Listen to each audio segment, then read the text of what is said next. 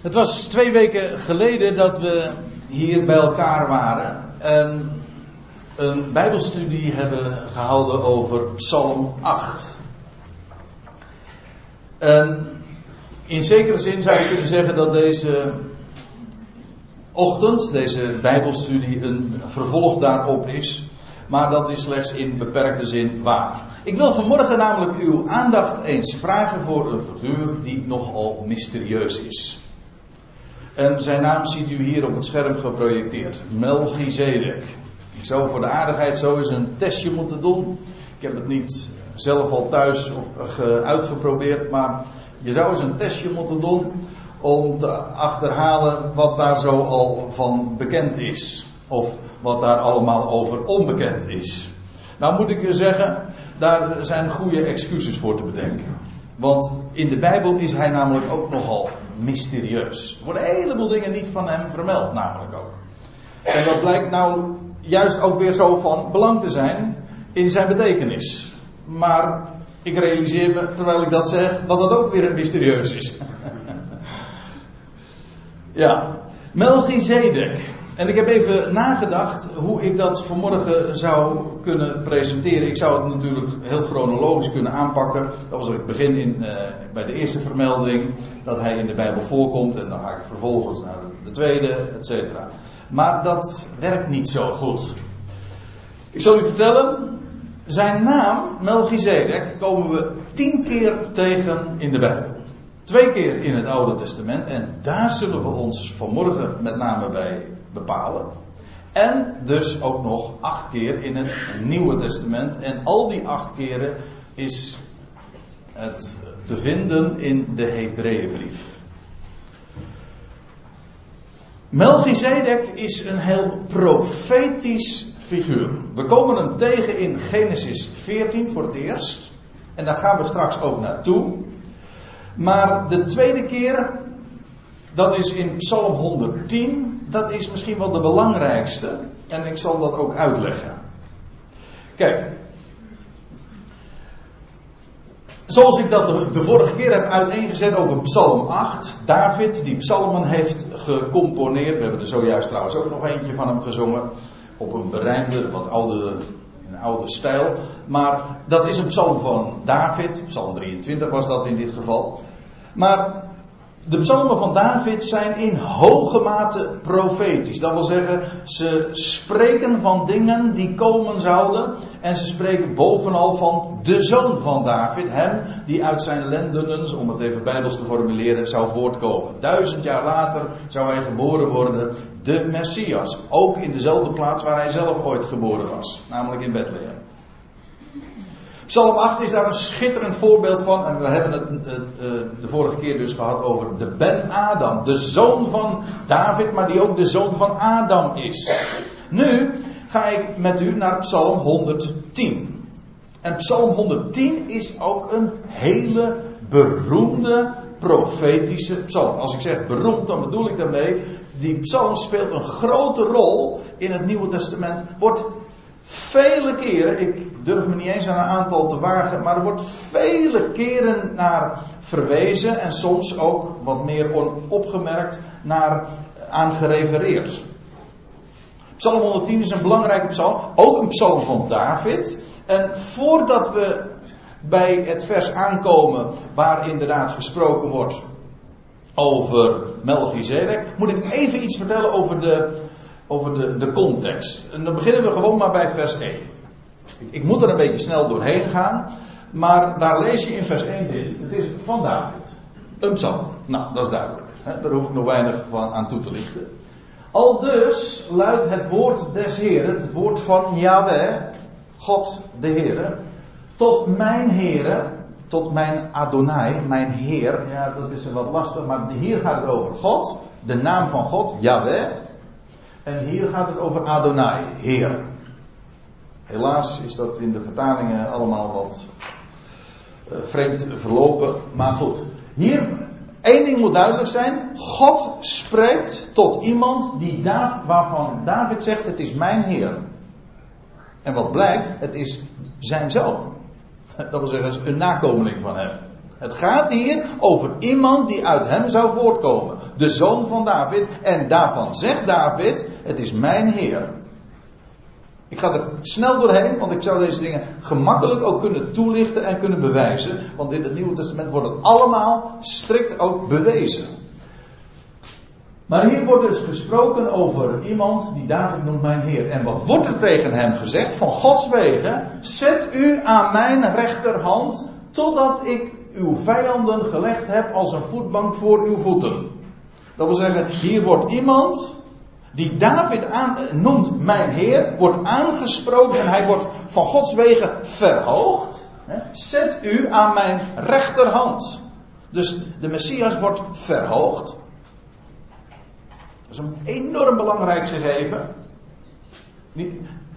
Waar, waar, met name in het Jodendom grote problemen mee zijn, want die kennen niet zoiets als een verhoogde Messias de Messias zou komen, zou, zou heersen, zou een koning zijn, maar dat er een Messias zou zijn die eerst in vernedering zou zijn, zou sterven en op zou staan en vervolgens zou verhoogd worden aan Gods rechterhand. Dat kent het Jodendom niet, dat past niet in hun hele profiel van de Messias die zij hebben gemaakt.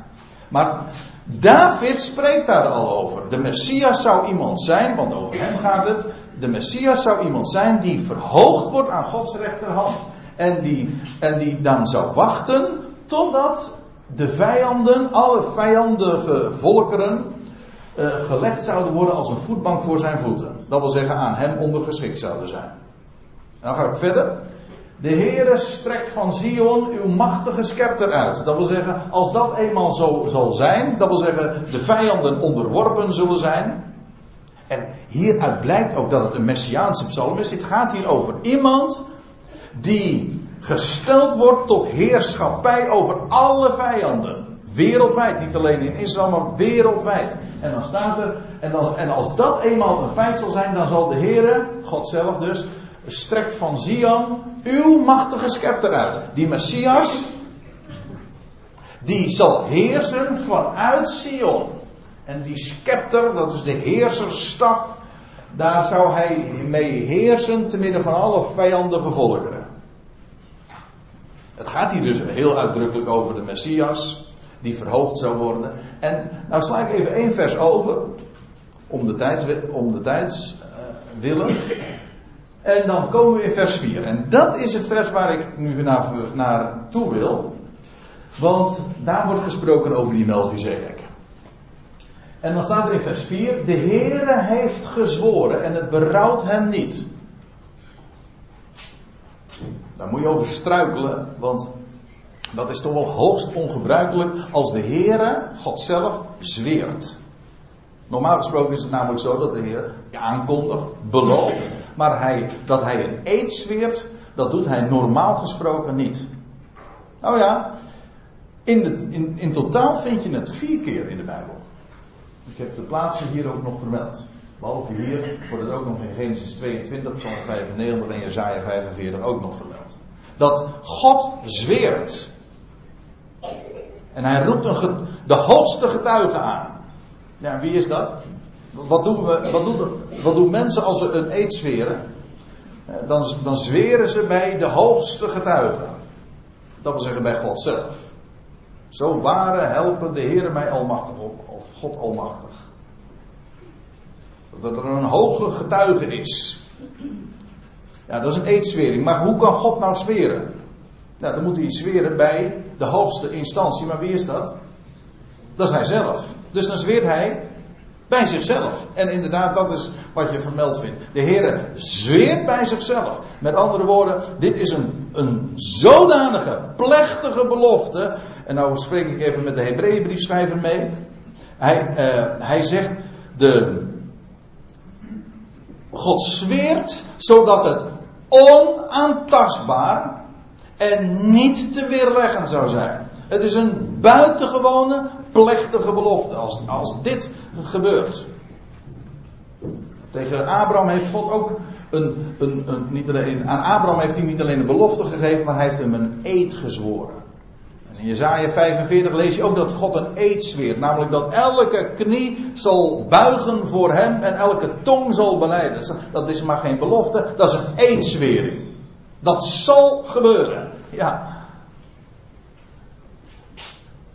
En dan staat erbij, het berouwt hem niet. God weet wat hij doet. Dat, dat, is sowieso al het geval hoor. Want de Heer is geen mensenkind dat hij berouw zou hebben.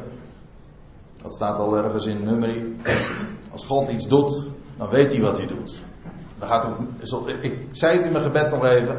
Ik, ik denk er eigenlijk dagelijks aan en ik vind het geweldig. Bij God gaat er nooit iets mis. En berouwt hem niet. Maar hier wordt dat dus heel uitdrukkelijk, expliciet, formeel en plechtig verklaard. De Heer heeft gezworen, het berouwt hem niet. Gij zijt priester voor eeuwig. Of letterlijk staat er le olam, voor de eeuw, voor de aion. Dat is het.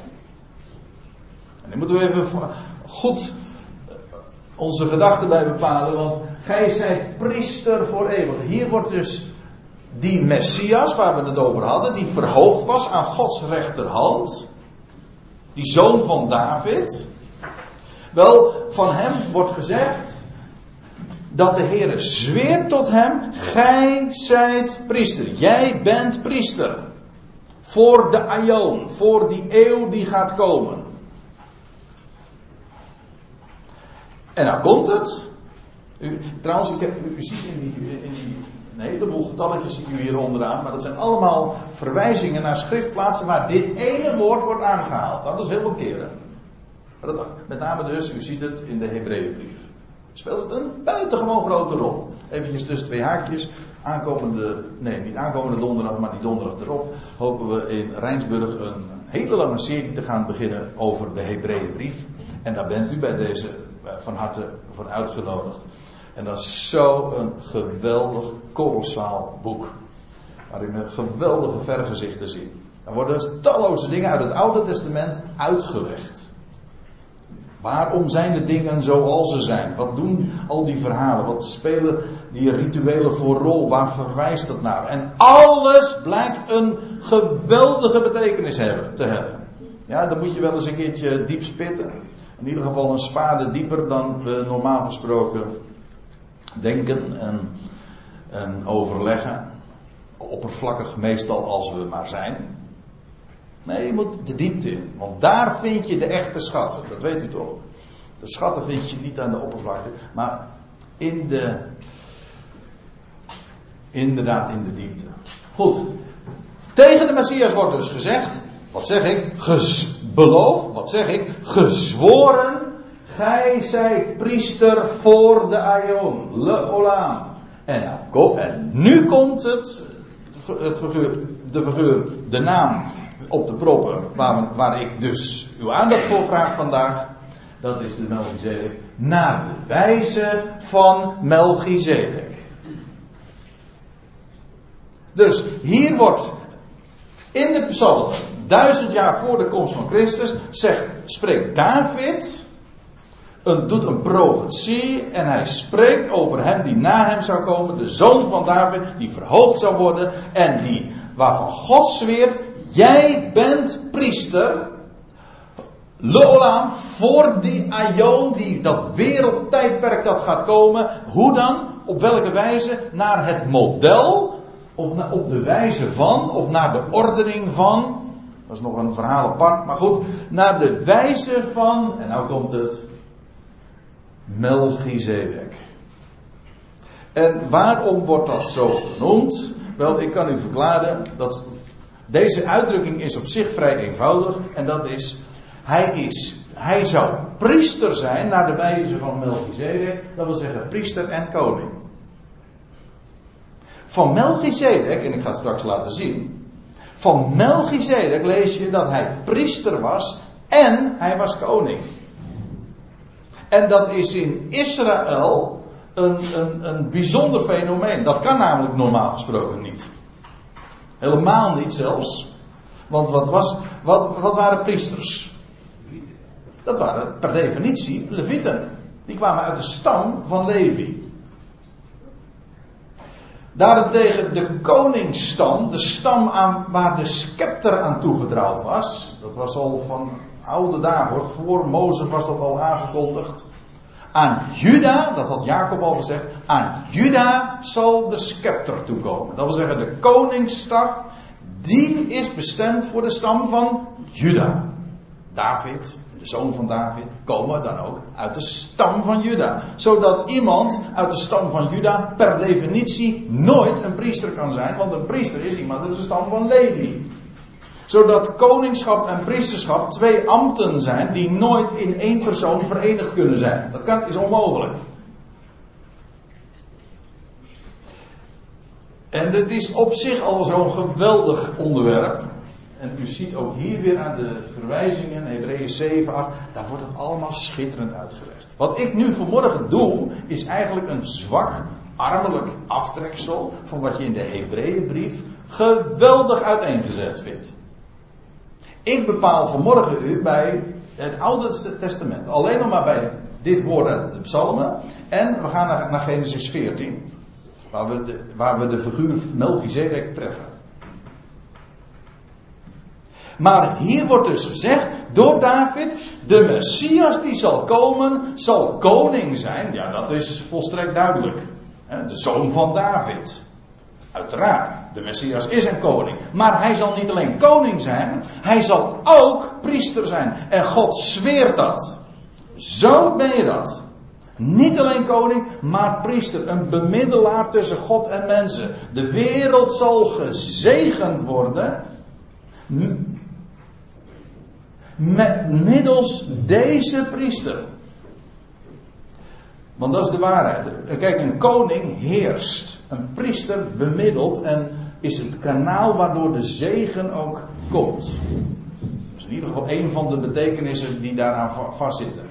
En dat heeft ook alles te maken met wat, wat de Messias straks zal zijn. Hij zal niet alleen maar een koninkrijk straks vestigen in de, de komende aion. Dat duurt allemaal niet zo lang meer hoor, dat dat zal aanbreken. Maar hij zal heersen in vrede en gerechtigheid.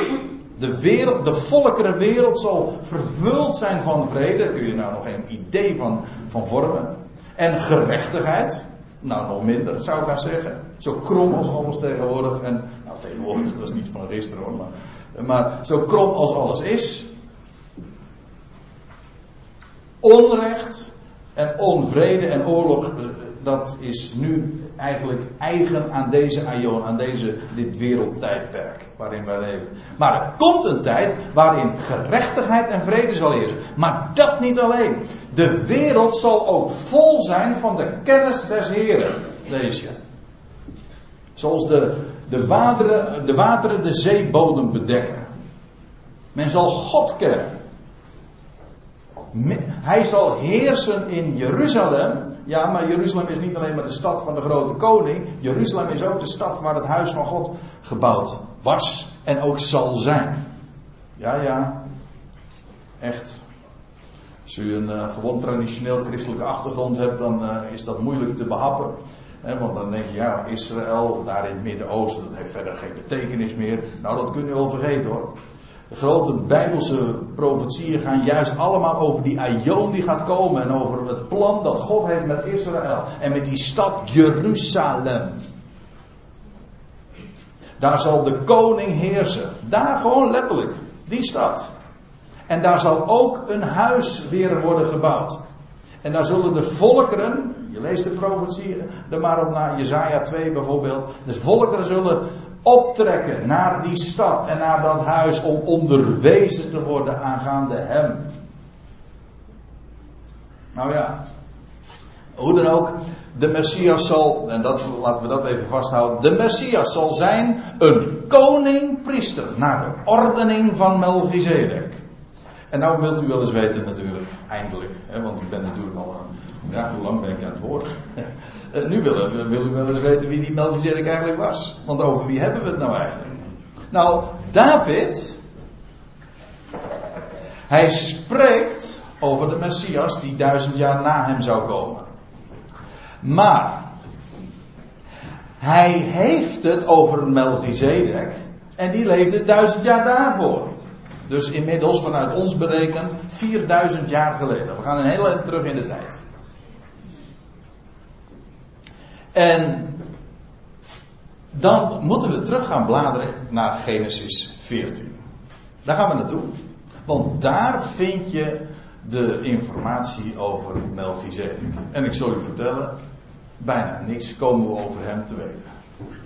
Dus als u nu uh, terug gaat straks en bij thuiskomst wordt aan u gevraagd uh, waarover is al gesproken en dan zeg je over Melchizedek en wie was dat? Dan zeg je ja, dat weet ik ook niet. nou, zo erg is het nou ook weer niet. Maar wat opvalt is dat zo weinig van hem bekend is. Het is namelijk zo. Uh, in Genesis 14, daar lees je in vers 18 slechts drie versen over hem. Meer niet. En ik zal eventjes de context schilderen waar, dat, ver, waar zijn naam uh, vermeld wordt. Genesis 14, daar lees je dat Abraham zijn, zijn neef Lot heeft moeten bevrijden. Ja, dat was een hele toestand. Je moet zich voorstellen, dat was nog maar een paar eeuwen na de zondvloed. De wereld was nog maar, eh, was nauwelijks bevolkt. Ja, nou ja, wat heet. In ieder geval, je moet niet denken in de aantallen waar we nu het over hebben, waar we nu over spreken. De, de wereld begon weer bij acht zielen.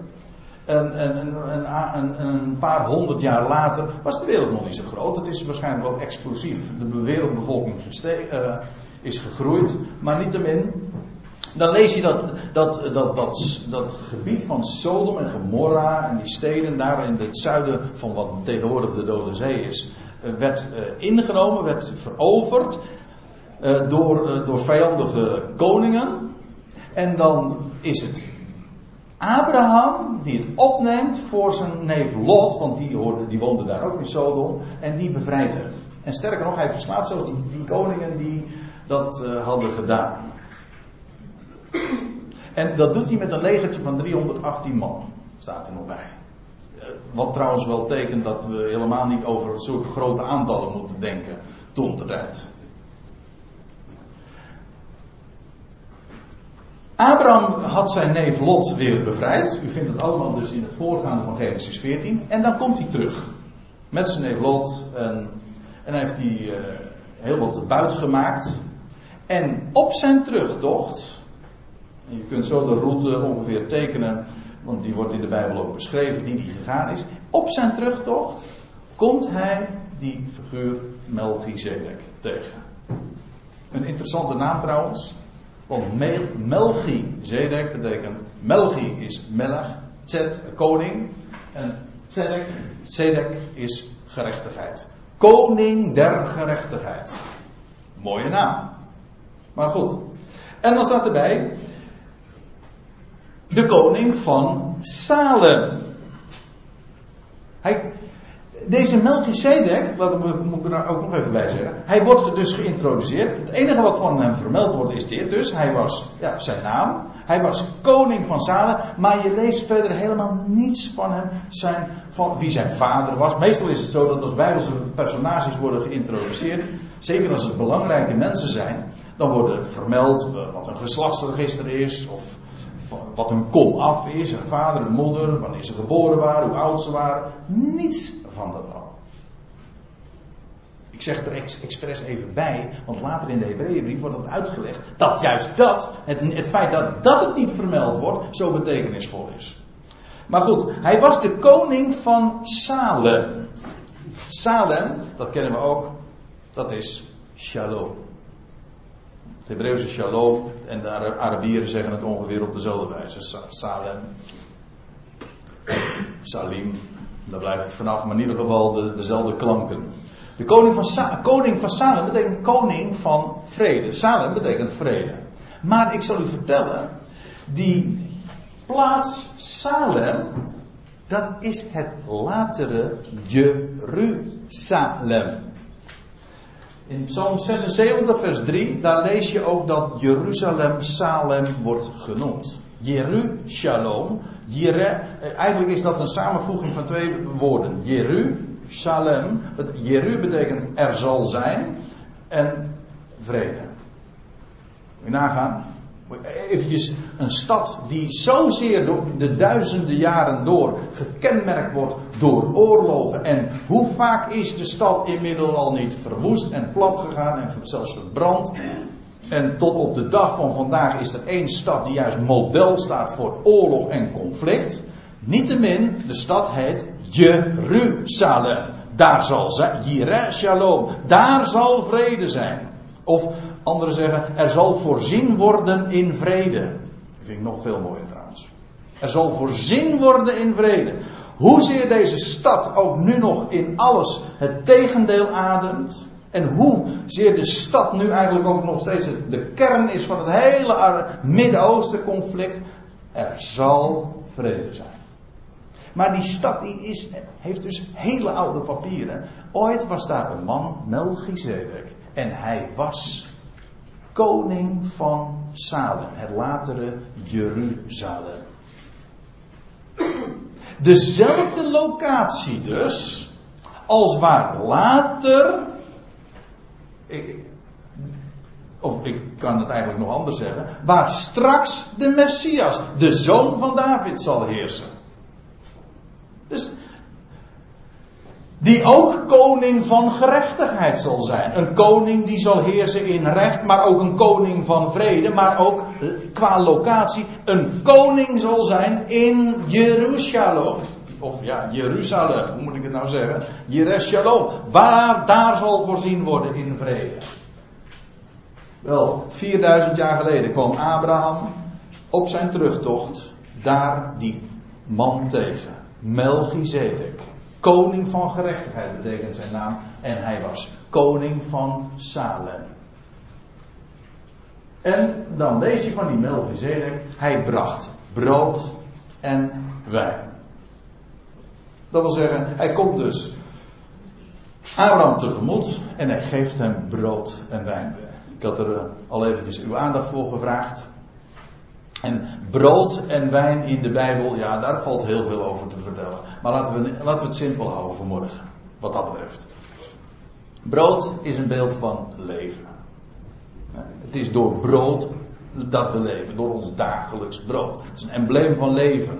Brood des levens heet het dan ook.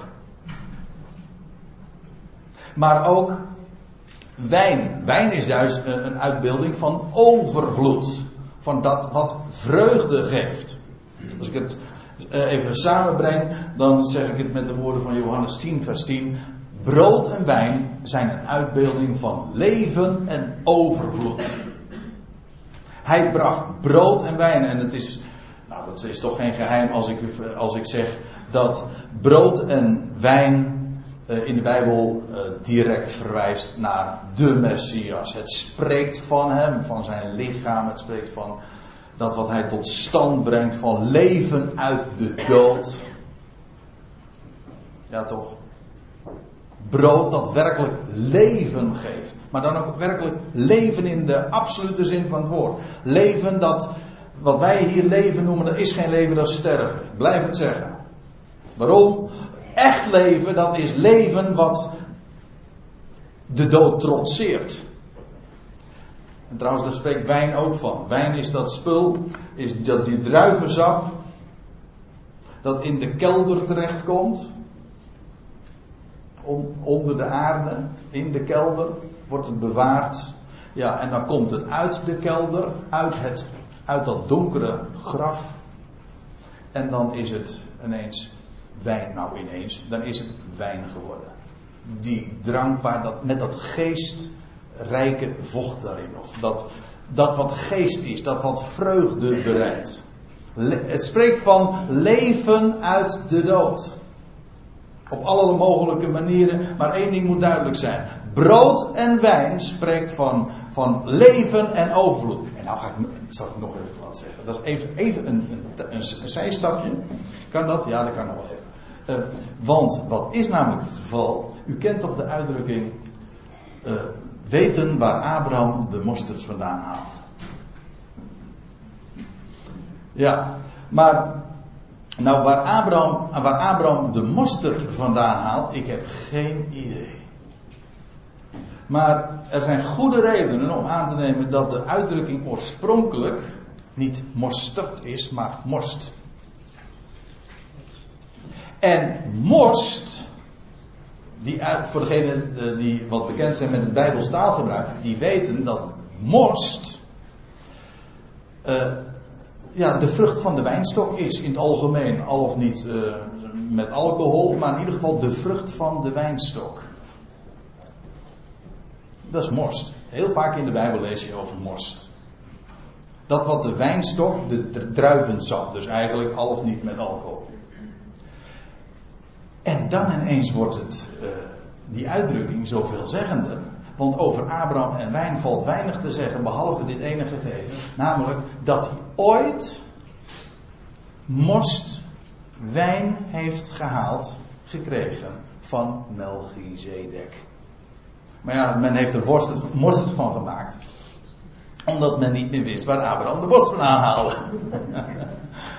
ja, men, men, wist, want de uitdrukking betekent natuurlijk in het algemene spraakgebruik, als je zegt van, weet, nou hij weet wel waar Abraham de most van aanhaalt, dan bedoelen we ermee te zeggen, hij weet goed waar hij het moet halen, hij kent het geheim. Hij weet waar hij het zoeken moet. En als je nou aan mij vraagt, weten, waar, weten we echt waar Abraham de most vandaan haalt? Dan zeg ik, ja, ik weet het. Ik weet het. Bij Melchizedek. Daar haalde hij de most vandaan. Daar kreeg hij namelijk brood en wijn van. En Abraham is, dat zullen we straks ook zien, is buitengewoon onder de indruk van die ontmoeting met die, met die mysterieuze man. Melchizedek. En ik denk dat Abraham veel meer vermoed heeft dan wij wel eens denken. Veel meer geweten heeft. Dat blijkt ook uit, uit zijn reactie. Maar in elk geval, Melchizedek bracht dus brood en wijn. Hij gaf. En, en ik, wat ik vanmorgen doe, ik laat u zien ja, wat de Bijbel over hem zegt. Gewoon hier in Genesis 14. Dat is de schamele historische informatie die we in slechts drie versjes terugvinden. Ja, maar wat ik doe natuurlijk is hetzelfde als wat de schrijver van de Hebreeënbrief doet. Namelijk, ik verwijs, ik heb het over Melchizedek, maar ik verwijs naar hem die priester zou zijn en koning naar de ordening van Melchizedek. En die twee komen gewoon, die haal, die haal ik gewoon vanmorgen voor het gemak even door elkaar.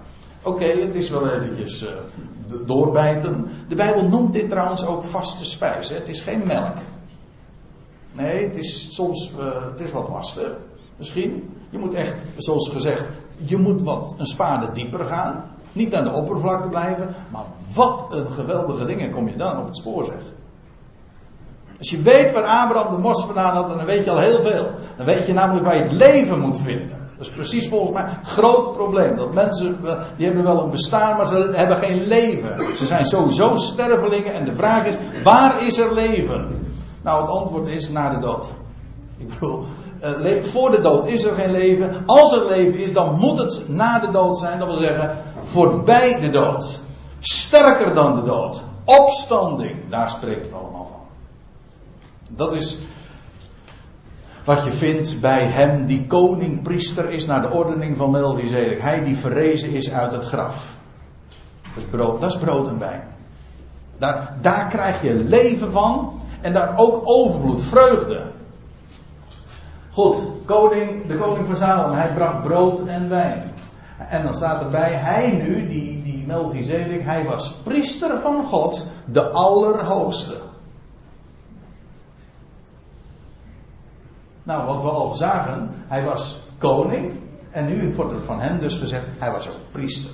En dat is in het boek Genesis een heel bijzonder gegeven. En in het hele Oude Testamentische verhaal is dat uitzonderlijk. En dat is ook de reden waarom David later in die psalm zegt: priester naar de ordening van Melchizedek. Dat zal de zoon van David, de Messias zijn. Dat wil zeggen, niet alleen koning, maar ook priester in één ambt, in één persoon.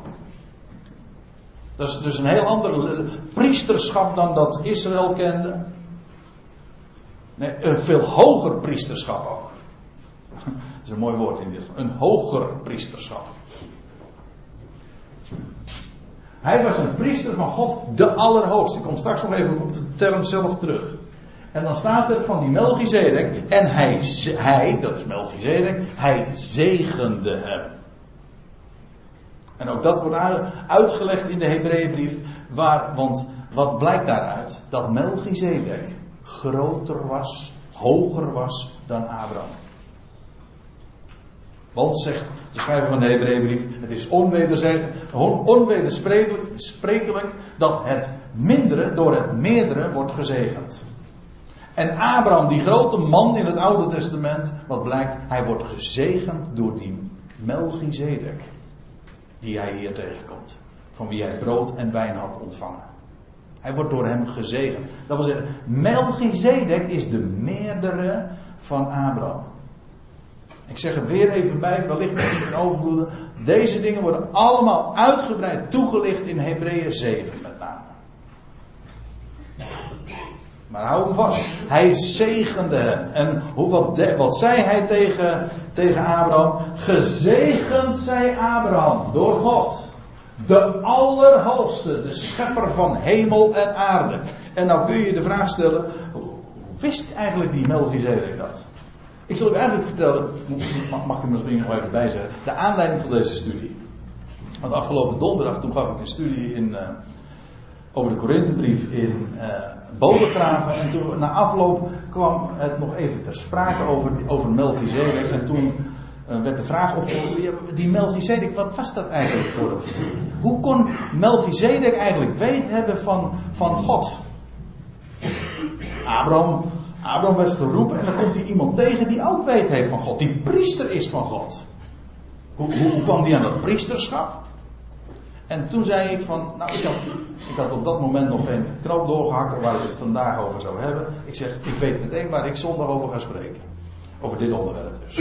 Dus eigenlijk dit is een soort antwoord op de vraag die ik donderdag voorgeschoten kreeg. Maar ik vind het een prachtige aanleiding om wat meer te vertellen. Oké, je moet er even goed je gedachten bij.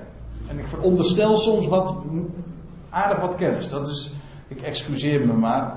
Anders, anders kan ik het namelijk niet uh, uit de doeken doen. Maar goed. Als je het nou even trouwens hebt over de vraag van ja, hoe kwam die Melchizedek aan dat priesterschap? Dan zeg ik ja, dat weet ik niet. Hij heeft het niet geërfd. Je leest er niet van een geslachtsregister. Je leest ook trouwens niet dat hij doodging. Dus in zekere zin Zoals die in Genesis geïntroduceerd wordt. Natuurlijk, het was een sterveling. Maar zoals die in Genesis gepresenteerd wordt, het beschreven wordt, is het, heeft hij eigenlijk een priesterschap dat niet eindigt. Het ging niet over op een zoon of zo, niets van al. Vandaar ook dat er staat een priester voor eeuwig. Daar spreekt hij van in type. Ja, en hij had kennis dat, dat daar een, iemand was in die dagen die kennis had van God de Allerhoogste. Ja, dat is niet zo gek. Het was allemaal, ik zei al eerder in deze toespraak, het, is, het was allemaal nog niet zo gek lang geleden in van de dagen van Noach. En die kennis van God, die was er nog. Oké, het was in, in no time allemaal geperverteerd, dat was even verdorven. Want zo, zo gaat dat altijd. Kennis van God, dat, dat, uh, wordt uh, in, in no time uh, verdraaid. En die kennis van de ene God werd al heel gauw weer meer godendom, et cetera. Maar er was iemand in Salem, een priester van de Allerhoogste God. En bovendien koning. Nou ja, en hem komt die Abraham dus Abraham tegen. En uh, Melchizedek zegent deze Abraham en hij zegt: Gezegend zij Abraham door God, de Allerhoogste. Ik wil even daar wat over vertellen. Ik wilde straks een lied laten horen, maar dat is door de geluidstechnische probleempjes eh, even niet gelukt. Maar ik wilde een liedje laten horen over El Shaddai en El Elyon. Maar El Elyon, dat is het Hebreeuws voor God de Allerhoogste. El Shaddai, de Almachtige. En El, El Elyon, de Allerhoogste. Maar die term, de Allerhoogste, dat is een term die vooral in de Bijbel gebruikt wordt om, om God mee te typeren. Ja, uiteraard, er is geen hogere dan Hij, dat is één ding. Maar bovendien, Hij triomfeert ook over de vijanden. Dat blijkt de context altijd te zijn. Als God de Almachtige genoemd wordt, dan wordt benadrukt dat Hij alles in zijn hand heeft en macht heeft over alles. Als hij genoemd wordt de Allerhoogste, dan triomfeert hij over al zijn vijanden. Blijkt ook hier het geval te zijn.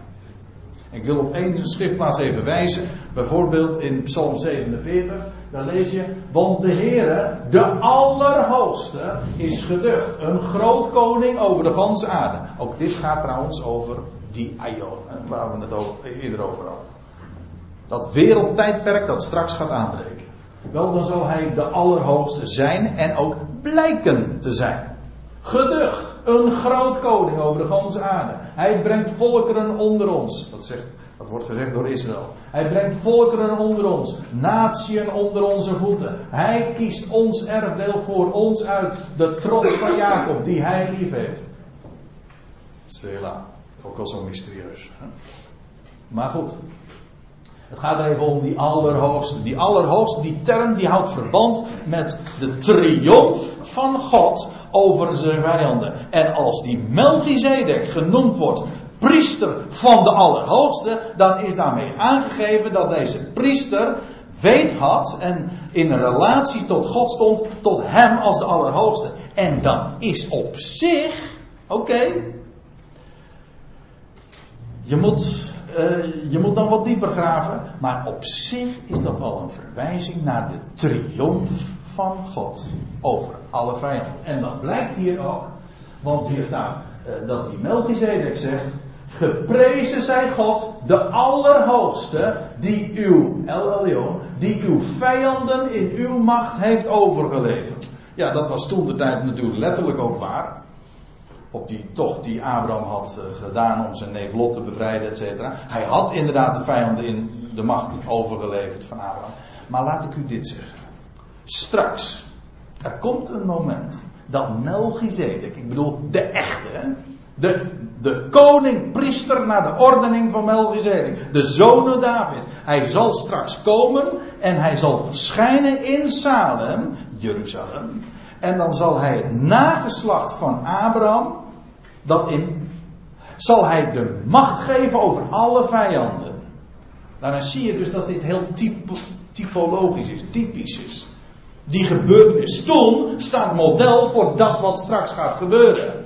Voor de koningpriester, die, zal die inderdaad koning zal zijn, priester zal zijn, maar bovendien dat zijn volk, het nages, letterlijke nageslag van Abraham, de heerschappij zal, laten, zal geven over alle volkeren en over, over, en over alle vijanden zal laten triomferen. Deze gebeurtenis toen staat model voor straks. En deze Melchizedek, ja, hij spreekt uiteraard, dat kan niet missen, van de koningpriester, de, de Mashiach, de Messias. Nou, en dan, het laatste wat je dan nog leest in Genesis 14, over die Melchizedek, is, en hij, en dan gaat het over Abraham, gaf hem, Melchizedek, van alles de tiende. Dus die hele buit die hij meester had gemaakt, daarvan geeft uh, van alles, het beste zelfs van alles, lees je elders, geeft Abraham aan die Melchizedek de tiende. En ook dat wordt weer uitgebreid uitgelegd in de Hebreeënbrief. Ik zie sommige mensen ongelovig kijken. Of, of uh, kan ik dat niet in uw ogen zien? Dat u ongelovig kijkt. Maar, het is echt zo hoor. Want er wordt er gezegd van ja, tienden. Hier, moet, u moet zich voorstellen. Deze Abraham, die leefde eh, nou pakweg uh, 430 jaar. Nee, zo zeg, zeg ik niet goed. Hij was Abraham, laat ik het goed zeggen. Abraham was de overgrootvader van Levi. De stamvader dus van de Levieten en van de, uh, van de Levieten en de priesters. Levi. En dan zegt de schrijver dan van de Hebreeënbrief. Feitelijk is het zo dat terwijl Levi nog bij wijze van spreken in de lendenen van Abraham zat, hier de tienden geeft aan Melchizedek. En daarin zie je dat die priester Melchizedek veel groter is dan Levi. Ja, want hoe was het in Israël? Daar werden de, in Israël was het wettelijk zo geregeld dat de tienden geheven werden. Iedereen moest, ieder, het volk Israël moest 10% geven van de inkomsten aan de stam van Levi. Ja, maar hier lees je over de voorvader van Levi. Die tien, van alles zijn tiende geeft, trouwens, het was niet eens een wet. Wordt helemaal niet geregeld. Maar die, die zijn tienden geeft aan Melchizedek. Hoe groot moet die Melchizedek dan niet zijn? En waar moet dat van spreken? Mel, Abraham, ik zei al eerder, Abraham is diep onder de indruk van deze ontmoeting. Van deze ontmoeting van die koning-priester in Zalem. Hij kreeg brood en wijn, hij werd gezegend. En Abraham heeft gezien dat de, hij is inderdaad een priester van de Allerhoogste. En het verspreekt in al zijn aspecten. En ik heb zomaar een paar dingen laten zien nu vanmorgen over, over, over deze Melchizedek als type van de opgestane Messias. Maar ik wil nog even met u meegaan naar, u, even meenemen naar de Hebreeënbrief. En ik wil het eigenlijk alleen maar lezen. Zo een paar versen daaruit. Want wat ik nu vanmorgen gedaan heb, ik heb u alleen maar bepaald bij die twee plaatsen in het Oude Testament dat Melchizedek ter sprake gebracht wordt. Maar ik heb al gezegd, uitgebreid wordt hij. Zijn, zijn betekenis uitgelegd in de Hebreeënbrief. En ik heb er eh, al, al heel wat keren zo naar verwezen en gerefereerd. Maar nu ik lees het gewoon voor. En het is eigenlijk een aanzet. Ik bedoel, het is toch geen weer om op de schaats te gaan staan. dus ik zou zeggen, uh, pak de Bijbel. En het is zo schitterend. Ga werkelijk op speurtocht. Je. Ga vaste spijs eten. Die Melchizedek, het is zo kostbaar. Maar je leest in Hebreeën 6. Daar lees je over, ik lees het voor. Uh, uit de MBG-vertaling, soms met een kleine correctie. Haar wordt er dan gezegd, en dan gaat het over de hoop, de verwachting. Haar hebben wij als een anker der ziel dat veilig en vast is en dat reikt tot binnen het voorhangsel. Dat wil zeggen, in het heiligdom. Wij hebben een hoop, een verwachting. Ja, waar is onze verwachting? Nou, het is niet te zien. Maar het is een anker. Mijn anker is trouwens nooit te zien. Nee, als het zijn werk doet, is niet te zien. Maar het doet, het doet zijn werk. Het is zeker en vast. En waar is dat anker? Wel, dat is achter het voorhangsel. Die hoop die wij hebben. On, ongezien, maar wij hebben een verwachting. En, dat, en het verwijst hier uiteraard naar de Heer Jezus Christus. Maar we moeten eens opletten wat er dan staat. Waarheen Jezus, dat wil zeggen achter, binnen het voorhangsel, waarheen Jezus voor ons als voorloper is binnengegaan. Naar de ordening van Melchizedek, hoge priester geworden tot in de Aion. Die Aion die gaat komen. Dus die Melchizedek is er al. Toen hij opstond uit de doden, verhoogd werd aan Gods rechterhand, toen is hij door God aangesproken als koning, priester naar de ordening van Melchizedek. Ja, en straks gaat hij komen in die Aion, en dan zal hij uit het voorhangsel, uit het heiligdom komen. En dan zal hij inderdaad zijn volk gaan zegenen met brood en wijn, etc. Nou, en dan lees je in vers 1 van Hebreeën 7. Ik moet me houden aan mijn woord om het alleen maar voor te lezen, maar het valt niet mee. Uh, want deze Melchizedek, koning van Salem, priester van de Allerhoogste God, die Abraham bij zijn terugkeer na het verslaan van de koningen tegemoet kwam en hem zegende,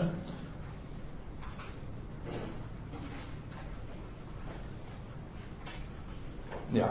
Aan wie ook Abraham een tiende van alles gegeven heeft, is vooreerst, volgens de uitlegging van zijn naam, koning der gerechtigheid.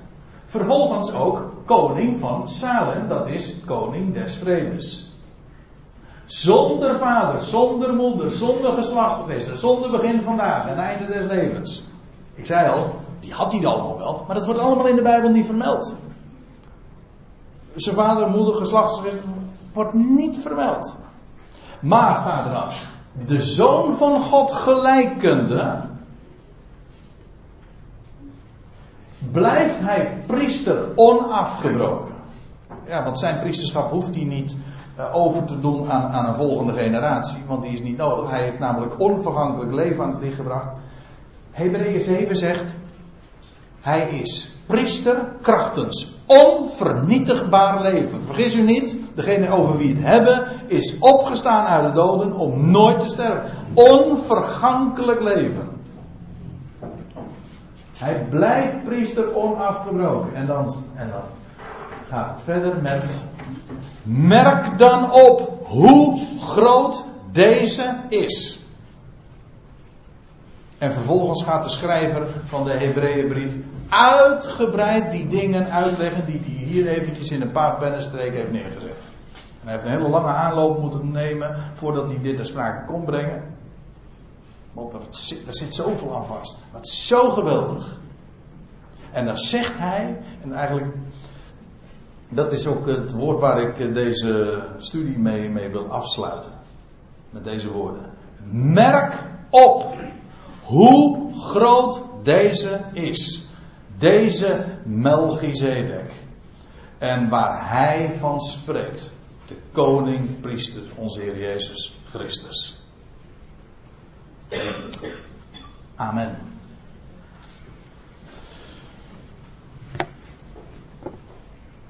Ik zei zojuist dat, we, dat de planning was om een lied ten gehore te laten brengen van, van wat was het? Amy Grant, El Shaddai.